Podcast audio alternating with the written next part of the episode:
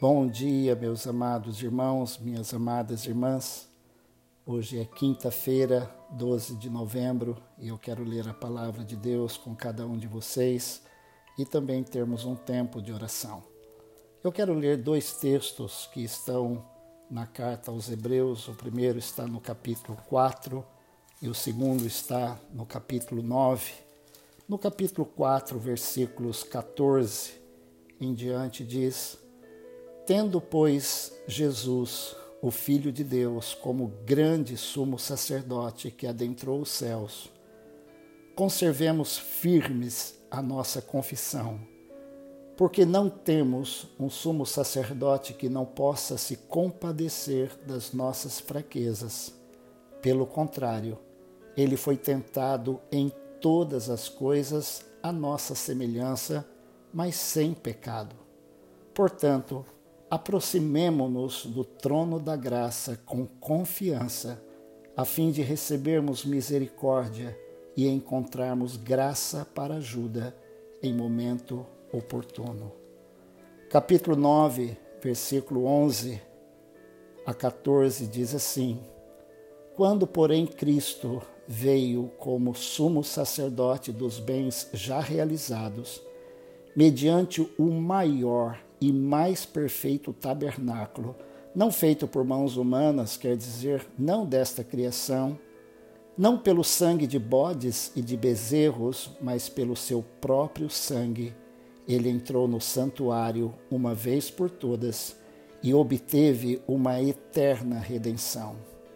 Portanto, se o sangue de bodes e de touros e a cinza de uma novilha aspergidos sobre os contaminados, os santificam quanto à purificação da carne, muito mais o sangue de Cristo, que pelo Espírito, Espírito eterno a si mesmo ofereceu sem mácula a Deus, purificará a nossa consciência das obras mortas para servirmos ao Deus vivo. No primeiro texto, o autor da carta aos Hebreus, ele diz que nós temos a Jesus, o Filho de Deus, como nosso grande sumo sacerdote, que entrou nos céus. O livro de Êxodo, de Números, de Levíticos, eles estão repletos daquelas orientações que Deus deu a Moisés quanto ao tabernáculo que simbolizava a presença de Deus no meio do povo. Mas também deu orientação quanto aos sacrifícios, todos aqueles rituais, e quanto ao sacerdote, até os aparamentos, as indumentárias dos sacerdotes e também dos sacrifícios, tudo como deveria ser. Os animais que eram oferecidos no altar, eles tinham que ser completamente sãos, eles não podiam ter nenhum defeito. Da mesma forma, os sacerdotes, eles não podiam ter qualquer defeito, para que eles pudessem assim oficiar os sacrifícios que simbolizava o perdão de Deus para os pecados. Mas tudo aquilo, a carta aos Hebreus diz que era uma sombra daquilo que haveria ainda de acontecer. Ou seja, em Jesus Cristo, Deus cumpriu tudo aquilo que nós encontramos no Êxodo, no livro de Números e também de Levíticos. E o autor da carta aos Hebreus diz que Jesus, ele é o grande sumo sacerdote que adentrou os céus. E ele diz que esse sacerdote ele se compadece das nossas fraquezas. Aquilo que impedia uma, um animal de ser oferecido a Deus, que era uma fraqueza física, aquilo que impedia o próprio sacerdote de exercer a sua função como sacerdote, que era qualquer fraqueza, qualquer defeito físico que o impediria de, de exercer a função de sacerdote. Agora, na carta aos Hebreus, diz que Jesus, o nosso sumo sacerdote, ele se compadece das nossas fraquezas. Fraquezas aqui são mais do que limitações físicas. são limitações mentais, são limitações emocionais.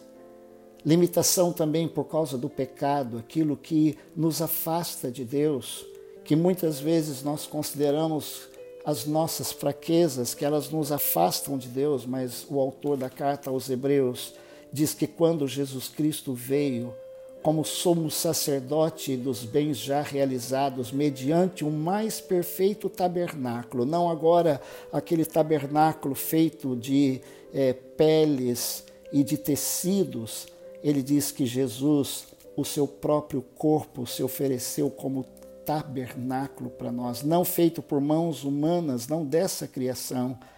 E o sangue que Jesus Cristo ofereceu não é mais sacrifício, não é sangue de sacrifício de bodes, ovelhas e bois, mas o autor diz que ele, mediante o seu próprio sangue, ele entrou naquele lugar, no santuário, no Santo dos Santos, que no Antigo Testamento, no tabernáculo e no templo, simbolizava a presença de Deus, que somente o sumo sacerdote, uma vez por ano, antes ele tinha que oferecer sacrifício pelo seu próprio pecado para que ele pudesse entrar naquele lugar.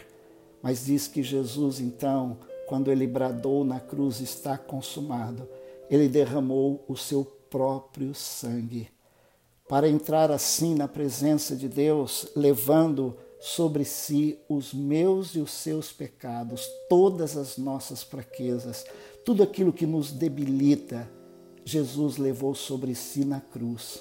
E hoje ele está à direita de Deus Pai intercedendo por nós. Sacerdote significa intercessor. Nós temos, como João diz, um advogado junto ao Pai se confessarmos os nossos pecados, se confessarmos as nossas fraquezas, Ele é fiel e justo para nos perdoar os pecados e nos purificar de toda injustiça. Podemos, eu e você, hoje, recorrer a Jesus. Se você se sente fraco ou fraca, limitado ou limitada, nós podemos todos colocar as nossas fraquezas levá-las diante de Jesus, porque ele já levou tudo isso sobre si na cruz do Calvário e ele então nos perdoa e nos purifica. Vamos orar? Senhor, nosso Deus e nosso Pai, nesta manhã nós estamos muito gratos pela pessoa maravilhosa de Jesus, que é o nosso intercessor junto ao Senhor e aquele que se compadece das nossas fraquezas. Por isso nós podemos chegar com confiança junto ao teu trono de graça e misericórdia nesta manhã, a fim de recebermos ajuda e socorro para ocasião oportuna. Nós queremos dizer nesta manhã que nós somos tremendamente necessitados e carentes da tua graça. Eu me coloco diante do Senhor e coloco cada um dos meus irmãos e irmãs pedindo que o Senhor nos cubra com a tua graça, nos purifique com o teu sangue, interceda por nós junto ao Pai, perdoa os nossos pecados, as nossas fraquezas, as nossas deficiências e nos mantenha, Senhor, purificados, perdoados e abençoados. Toca na nossa saúde física, na nossa saúde emocional também, para que possamos te servir com alegria e também, Senhor, sermos uma bênção aonde nós estivermos. Nos abençoe assim neste dia, no nome precioso de Jesus. Nós oramos e agradecemos. Amém. Deus te abençoe.